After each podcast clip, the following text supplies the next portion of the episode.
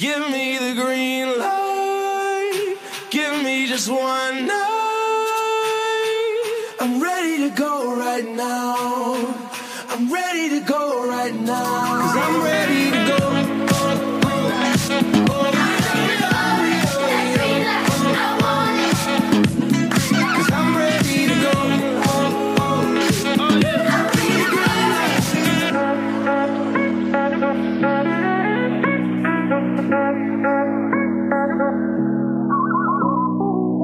Okay, we are now joined by Adam Finkelstein. He is a recruiting analyst for ESPN and the founder of the New England Recruiting Report. Adam, good morning. Thank you for getting up early and uh, brushing your hair like we did. At, uh, Ian wore a hat, so Always, yeah. Yeah, this is uh this you know, it's just you can't get a haircut these days, so this is just so much hair it just kind of falls down. So this is this is the best we got.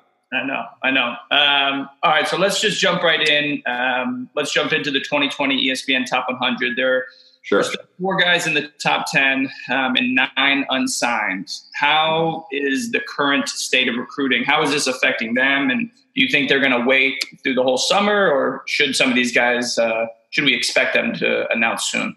You know, I, I think it affects the high profile kids a lot less than it does uh, the other kids. And um, you know, candidly, that's that's the way a lot of uh, circumstances, whether it's rules, uh, typically happen. Obviously, um, the pandemic was something that that uh, none of these kids were anticipating. So um, the kids who are the kids who are uncommitted, I think there are some that are, are still weighing professional options, and and that could be a way in which that this impacts their decision um, because the you know they're going to have to weigh international travel, leaving their family. We've seen some of the commitments we've seen since um, since this all started, at least in, in the United States, has been more kids who are uh, opting to stay closer to home rather than um, you know to to need a plane ride to go to school. So for the kids who are considering professional options, and by that I mean professional options abroad, uh, this this could be a, a new variable in their decision making process. So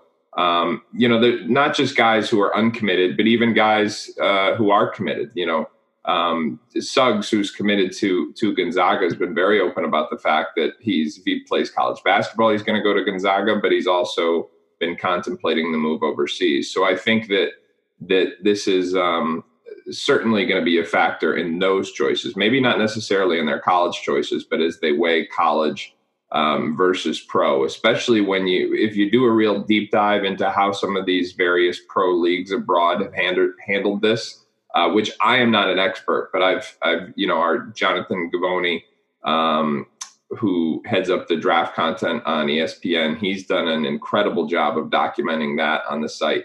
And so I think when those kids really dig into that, it, it could just add another layer of complication to their decision making processes.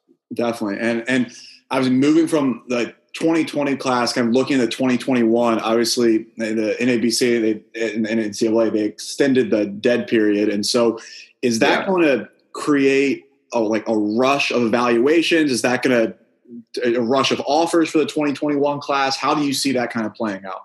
Well, I think it depends on on when you know when we get back at it. Um, it if and when, quite frankly, I mean, relative to this, relative to this summer, um, I think you know Jay Wright from Villanova uh, talked about this the other day that it's really not impacting at least Villanova's 2020 recruiting, but it is impacting their 2000 uh, their 2021 class because they're losing opportunities to evaluate. Now, I think um, you know best case scenario, uh, this this is gets under control as soon as possible and uh, the NCA extends normal evaluation opportunities in the summer to make up for what we lacked in the spring.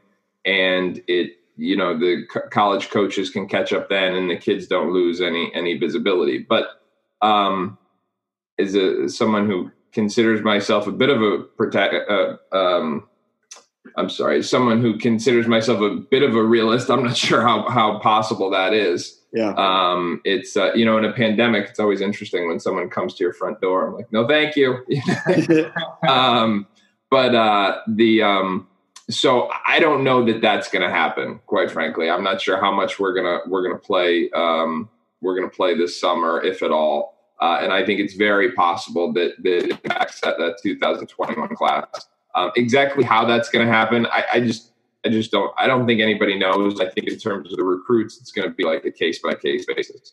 Yeah, no, and, and I think and obviously everyone everyone's affected in some way, whether you're a current player, whether you're a coach, whether and and I don't know if it's a fair question to ask who does it affect the most, but I think I mean in my mind, the first thing that comes to mind is maybe is it the underrated kid that maybe doesn't have as many like a, a Jaxson Hayes that in his going into his senior year got all of his offers, or is it a coach that maybe just got crushed by a bunch of transfers and has to fill a bunch of spots? Who is, I think, and do you think at least is going to be affected the most by this? So I, you know, honestly, the the people who I think, I mean, listen, you, are in Long Island City, so I, I, don't need to tell you this, but I, I think sometimes, um, I think the biggest implications, obviously, and this states the obvious, but are the are the non-basketball related issues. I mean, I know of I know of multiple kids, um, college or recently graduated basketball players who've lost immediate family members, um, fathers, brothers.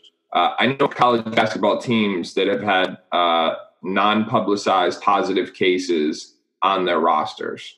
Um, this is um, so I think that the the recruiting implications yeah. are, in my mind, my hope for all all this is that it can give some perspective. Not to you know get on my soapbox or anything, yeah. but uh-huh. my my hope for all this is that it can give everybody some perspective. I had some I had someone call me about rankings the other day. And I finally just cut him off, and I was like, "We're in the middle of a pandemic, and you want to talk to me about freshman class rankings? I mean, let let's just let's get some perspective here. Yeah. You know what I mean? So um, whether it's it's basketball or whatever the walk of life is in, in, recruiting, my hope is that it can it can give some people some some perspective, and we can really be um, you know cognizant of people who uh, are less fortunate than we are. I mean, you guys. I mean, like I said, you're in you're in Long Island City. You're you're getting a much closer uh, view and, and um, than I am. Um, but even you know even where i'm i mean i haven't seen anybody but my wife and kids for for four weeks so it's certainly it, it changes i think it changes your perspective and hopefully it reminds people what's what's really important um, and I know that's not that wasn't the basis. No, I mean I think that's perfectly well stated. Yeah, right. But freshman uh, rankings certainly do not rank high on the. Yeah, I can't say I handled that well either. There might have been a four-letter word in there, but I was just I was like, come on, you know. I mean, let's let's just like you know, I, and and don't get me wrong because I I've and, and I should clarify this because I've continued to work like um continuing to work can I, I do think continuing to work if you're physically capable is is an important thing to do because there's there's obviously a ton of economic ramifications of this which which by the way may be the biggest long-term impact on college basketball. Um, so i'm not saying that I, am certainly not claiming that i that i haven't uh, continued to work. Obviously my line of work especially in times like this is is nowhere uh, near as meaningful in the you know the common good is is you know what a lot of people are doing. My wife works in a hospital uh, my sister's on the front lines in a hospital. So, and I think everybody has those stories. You know, people who are close to them who are who are putting their you know their lives in jeopardy every day to go help people. Um, so I think that uh, y- you know those are the important stories, and and for people like me or whatever who you know we work in basketball, yeah, we're we're trying to continue to work. Um, do our uh, do our best to promote players, help kids, um, keep our keep our industry moving forward as best we can. But to do so with uh, to do so with with an idea of of you know that that there are some people who are who are really risking their their lives every day uh, to help others and to save lives. Yeah, yeah, perfectly stated. Um, I'm off my soapbox now. That was it. Sorry. Yeah. That was good. Um, I know you mentioned it a little earlier about what the or what you're hoping NCAA does over the summer to kind of make up for everything we lost in the spring. Do you envision? Well, one, what do you think that looks like? Do we just have an open July the whole time? And then do you think it actually gets to a point where coaches can't travel? It's just virtual and it's all video? I don't think that that is feasible. I, I, don't think recruiting can be done if it's just video. I think that's to a certain extent is is what's being done now. I know that's what I'm doing. I, have watched more film um, in the last, you know, it's going to be four weeks now, uh, in a couple of days at least, at least where I am in Connecticut. Um, so I've watched more film in the last four weeks than than I have uh, in any four week period as long as I can remember because uh, I haven't seen a ball bounce. You know, I mean, it's just I can't remember the last time I went four weeks without without seeing. Um, I mean, it's it's probably you know been 15 years plus. I mean, the, so there's well, it's never happened since I've I've been coaching or in this this industry. So um, I think we're in the film stage now. Um, and but there's only so much you can do on film. The other the other thing that I think is happening right now is um, uh, kind of due diligence about you know uh, the person you know talking to coaches talking to teachers because that's all you can do. Obviously zoom like we're using now is a lot of people are using zoom and it, it has been interesting to talk to coaches and see how each each staff each coach is trying to get creative and handle uh, recruiting in this unprecedented time how they're using zoom. You know i've heard stories about um, drone uh, drone uh, campus tours. Mm-hmm. Um, I've, I've heard some people who, some coaches who, because they're not in the office, they're using Zoom like we are now, but they're bringing in their wives and their kids,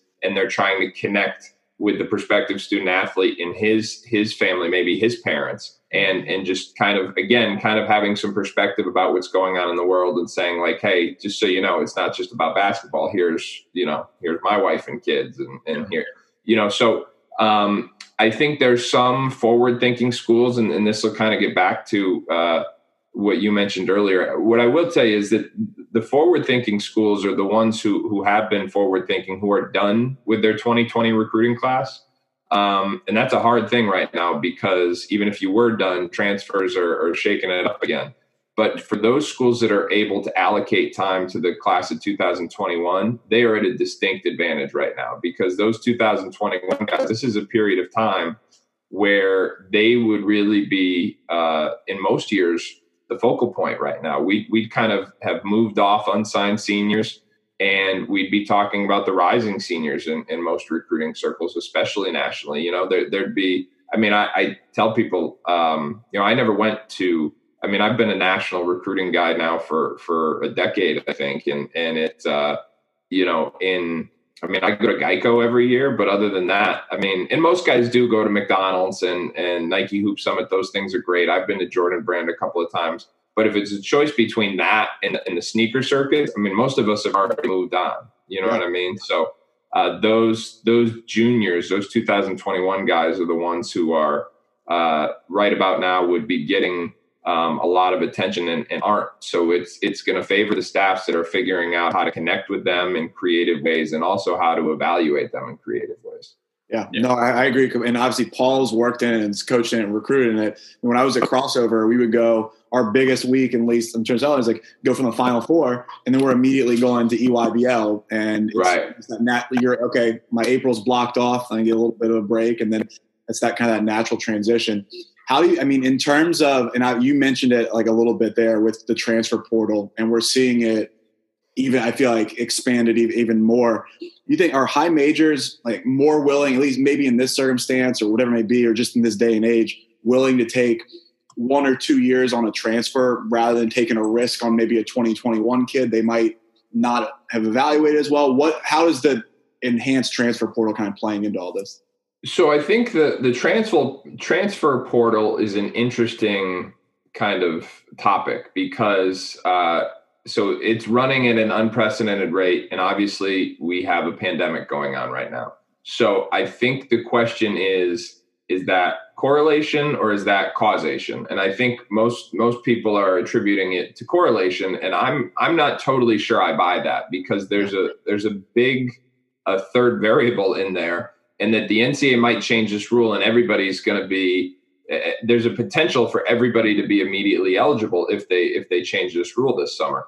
And I think um, I think that has a lot more to do with the unprecedented uh, rates um, than than the current pandemic does. Where I think the pandemic impacts things is for coaches who are looking to retain their guys. They would normally have them on campus, you know. And the coaches I've talked to, that they said that's that's the challenge.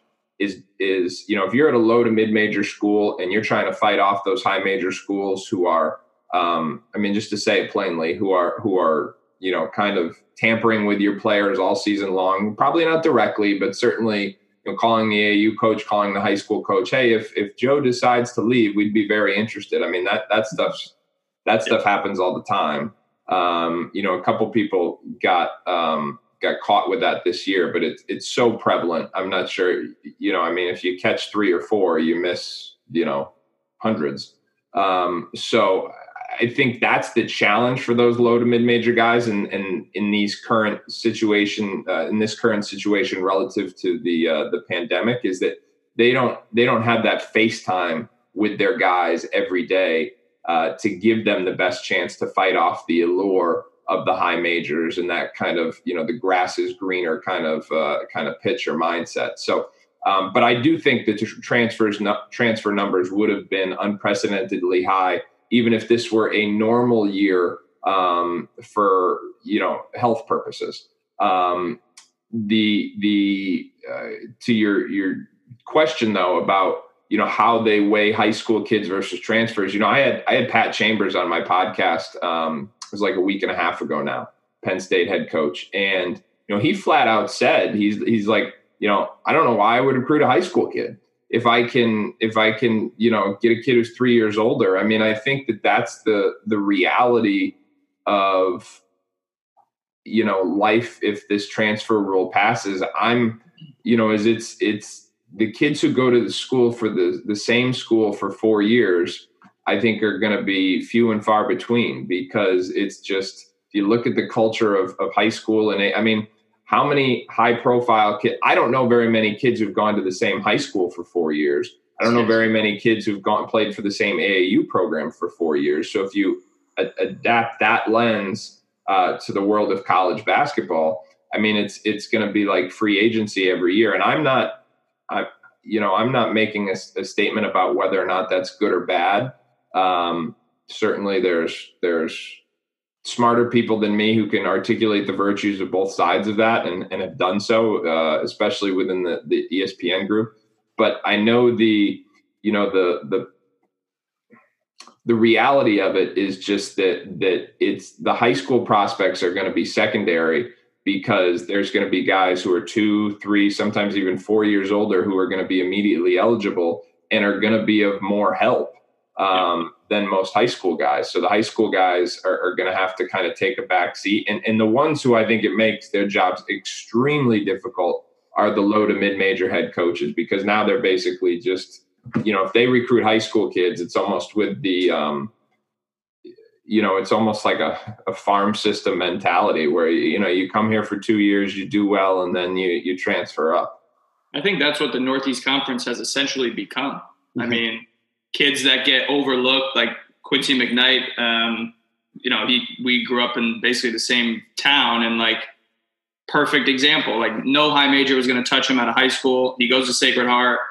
He's able to do whatever he wants. He shot like 20 shots a game, put up good numbers, and then boom. So I, the, the Northeast, I think that's a good way to put it. It's just become like a G League for the high majors. Well, and I think that the smart the the smart coaches, the ones who are ahead of the curve, are almost using that to their advantage. And you know, you mentioned Quincy Knight, and I think um, Anthony Latina is one of those guys. I mean, you look at and not just Quincy McKnight, but Cane Broome uh, this year, EJ Anosike, uh, Cam Parker. So he's had four guys transfer to high majors. Now you could look at that and say, gee, he's you know, and and Andy Toole, Robert Morris is the same way. You know, the amount of guys that probably even worse that, that they've they've lost. Um, and I, I, think what's interesting about some of those approaches is, is you could kind of say, woe is me, or you could use it to your advantage in, in recruiting and say, like, hey, would you rather have EJ Anosike for three years or would you rather not have him at all? And so you can say to these guys, like, hey, listen, if you are good enough, come here and then we'll help you make the move. Um, so that that's that I think is is an interesting. Now you've got to be pretty good to do that because this is. I'm gonna I'm gonna clap back on that narrative a little bit because Quincy McKnight, you know, I don't think he was misevaluated in high school. I mean, I, you know, like listen, guys yeah, guys like me recruiting guys, everybody always, oh, he was underranked. He was, yeah, okay. Well, he was also under recruited then because those things always, Yeah. you know, there's always a correlation between where a kid's recruited and where he's ranked.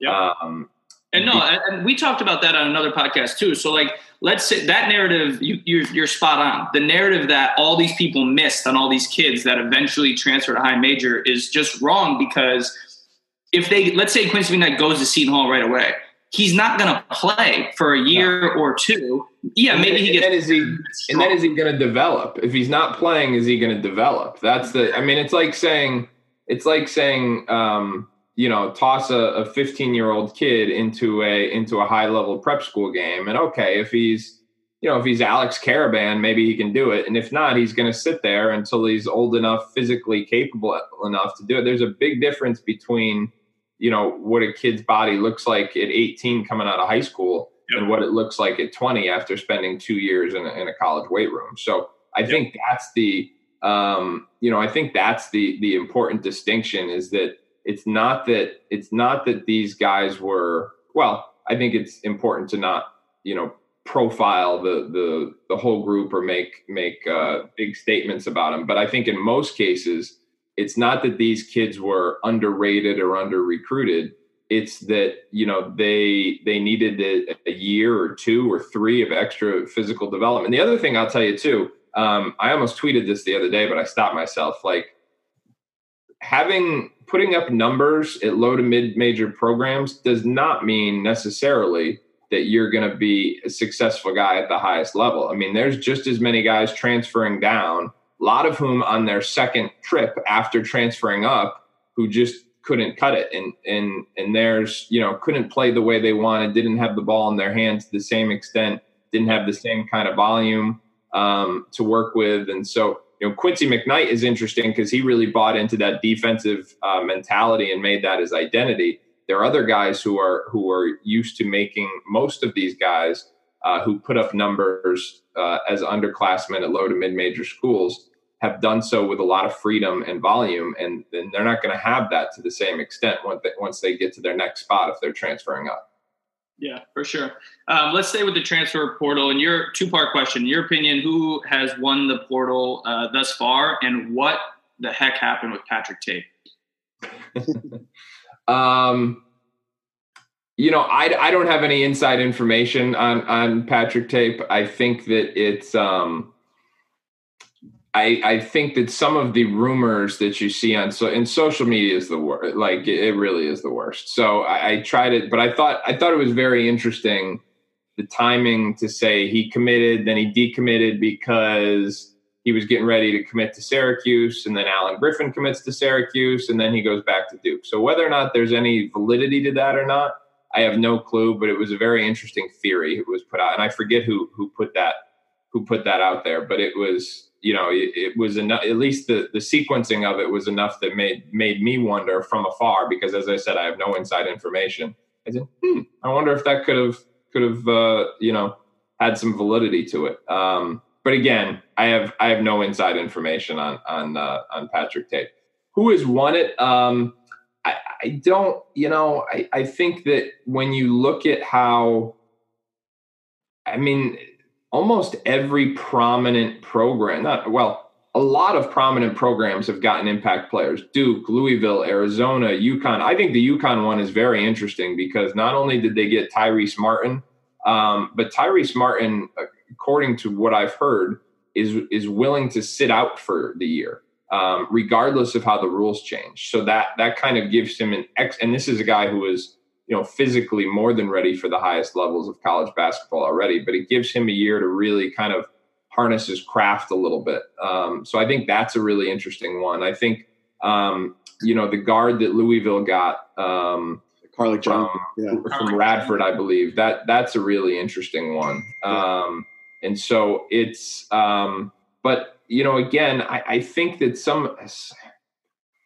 it's it's hard for me unless you're sitting there studying synergy and i think uh, i think it was justin young who made this point on social media the other day that um, a lot of you know people who are assessing transfers are just looking at the stat sheet and saying oh this kid put up 25 and 5 he must be a great player But the context is important. Did he come from a good team? You know, was he was he inefficient? Were they empty stats? Is he the guy? Is he the guy who who puts up numbers on a bad team? So um, I'm a big proponent of evaluating uh, recruiting kind of retroactively, which I know is ironic because we very rarely do that. But I think the same can be said for for transfer recruiting as well. I don't think we're going to know until we see the fit. But but so far, it's it's programs like Louisville and Arizona, UConn, Duke, who've all who've all gotten um, you know, and there's plenty of others who've all gotten important um, additions from guys who should be able to to come in and, and impact the team as soon as they're eligible. Yeah. Um, go ahead, E. Yeah, no. So last I kind of and kind of on that same note, and we what we've seen at least, it, coaching carousel, I'm going to say non-existent, but especially at the high major level, not a lot of movement, and really mid major a lot less than what we typically have seen. How is that changing kind of the recruiting process? Are guys at least from you are they pitching it? Hey, this is we're, we're in for long. Even if they haven't got an extension, I'm I'm here. I'm good. What is that affected? How has that affected recruiting with guys really not not a ton of movement up or down? Well, I think that's a very clear consequence of, of kind of the economic ramifications of this coronavirus. Um, you know, so many of these, and, and frankly, it's not going to be just colleges. I mean, obviously, yeah. it's going to be all kinds of institutions and, and businesses, but uh, I, I, think the economics of prep school basketball are also going to change pretty substantially. Um, just as a as a side note, but I think that um, you know, relative to the coaching carousel, I think it was very clear whether it was whether it was economics or whether it was just the uncertainty of the times. Schools were were less willing to make changes um, that were widely expected to happen and probably would have happened um, in a in a more typical year. Um, I'm, you know, I, I, I come from a coaching background. I, I still kind of you know uh, view what I do through that lens as much as it's possible. Um, and so for me, that that's been you know a small silver lining in all of this that, the guys get another chance and and they get you know again had Pat Chambers on the podcast last week. He talked at length about the the opportunity he got from his administration to to build this and to take the time to to build it. Um, and I think that's that's really really important. But you know how that impacts recruiting. Um, as as uh is coach like listen if you're on the hot seat doesn't matter how many years like you get another year you're they're negatively recruiting against you all the time and that that's one thing like so again you know whether it's somebody uh saying something about rankings or stuff like that i had somebody like i tweeted uh last night obi toppin won um player of the year and i tweeted the podcast i was like hey here's a look at how we uh you know how we got there and i had somebody you know some some uh somebody on Twitter was like, "It's as if rankings and stars don't mean anything." I was like, "Yeah, that wasn't at all the the point of the podcast, but good to see your negativity hasn't hasn't been impacted by all this." Um, so I, I, think that, and, and to that point, like negative, it's not like we're going to get this this um, clash of, of conscience, and people are going to say, "You know what? I'm not gonna I'm going to stop negative recruiting now." Uh, so that's not going to happen. They're just, I mean, listen I'm not going to name the guys in the hot seat. That's fortunately, I'm that's not uh, what I'm asked to do. But um, those guys are are going to have to answer that next year, just like they did this past year. Um, guys who are still in that quote unquote hot seat, and I think the new hires. You know, one of the, the when you talk about the carousel, one of the really interesting ones has been Rick Pitino coming to Iona in the literally. Um, blocks away from where the uh, the coronavirus outburst was in Westchester County. Yeah. And you know, basically saying like, okay, I've got to recruit you know six or so guys here, but I'm not on campus. I can't bring anybody on campus. They've never met me in person, and I've got to get this done. And basically, I'm just you know, so that that was a fascinating kind of recruiting yeah. story amidst this backdrop of of the coaching carousel and the coronavirus and he put it together. I mean, just like that. It was it's, it was pretty. It's pretty crazy. Yeah, and and and there were. I, I think they threw a lot of stuff on the wall, and they basically said like, "Hey, you have an opportunity to play for a Hall of Fame coach, but you can't come visit. And if if you're not ready to to move, we understand, but we've got to move on." Yeah. Um, and so they they worked really hard right off the bat. They identified a lot of guys, and while they got a lot of commitments, I think they targeted a very wide group of guys because they knew they had to build that roster out as quickly as possible. Um, all right, so I don't even know if you heard, but just a fun one. If you had to pick, gun to your head, um, who wins the national championship this year? This year? Oh, I don't. I you know it's funny. Um, so we we usually do a uh, a poll um, with my like my old college buddies and our wives and stuff like that, and everybody complains every year because I'm the quote unquote expert and have all this inside information, and I've never won it. And and literally, uh, yeah, and literally one year it was my my college roommate's wife who won it, and and the basis for her picking uh, her choices was um, like which mascot she she liked the best because she literally knew nothing. Um, so I mean, I probably would have been on TV saying like I don't, you know, Duke or Gonzaga or or, or one of those or Kansas or. Um, but I think the you know the fun thing and, and the sad thing about about losing uh, this year was that no one knew, and I think there were legitimately yeah 16 plus teams who could have who could have made a run. Um, I mean, we we've it's probably more than that. We've seen it so many times over the years. Guys who had no business being in the Final Four, who ended up getting hot or getting certain matchups, or um, so. I, I, mean, I'm not going to lie to you. I got no clue, um, and it's it's too bad. It's too bad we're not going to see it. It would have been would have been a lot of fun. Yeah, I, I agree with you. I think most years there's like three to six teams that everyone's like, yeah, two of them will be in the final four. One yeah. win it. And this year it was like it could be Dayton to Duke. To, I mean, there was uh, Michigan State. I think was another one that was going to be more dangerous than their ranking. But that, I mean, I pick Michigan State every year, thinking I'm smarter than everybody else, and inevitably, like a third of the people in the in the pool pick Michigan State. And yeah. like I said, it's like you know my college roommate's wife who's like, "Oh, that's a cool mascot," and yeah, I'll pick that. One. I I owe her ten bucks. So the same thing. I lost. I think I'd lost like four years in a row to my wife just because every year I would pick Virginia to go either go to the Final Four or win it, and it finally took Virginia winning to actually get over. oh, you didn't give. At least you didn't give up on him. That's that's dedication right there. I, I had to. I had to stay steadfast. But that's good for you. Good for yeah, you. So, yeah. so we'll end on this, Adam. I don't know if you've seen it. I hope you have. But have you seen the scheme? Um. So I didn't watch it. I remember somebody. I I didn't watch it. I mean, I. I uh, yeah, I mean, I you, think, obviously you know enough about it. Um, yeah, it's one of those things too. Like, I'm not going to watch the fiction when I know the nonfiction behind it. You know, and I don't know Christian Dawkins, but I, but I obviously I don't know him personally, but I obviously know this landscape and I know how it works and I know what happened goes goes uh, goes on behind closed doors, and it's it's not like it was a from my understanding it's not like it was a documentary where no one was paid um, and no. and so there's there's clearly um, you know there there yeah people people have a are you know have a, a, perspective that they're trying to uh, to get across and that so so I didn't watch it because it was I, I probably should have just to be aware of what everybody's external opinions of our industry is, but I, I my opinion of it was that um, for those who are aware of how the industry really works um, on the inside level, that it, it wasn't going to reveal anything and would probably just um,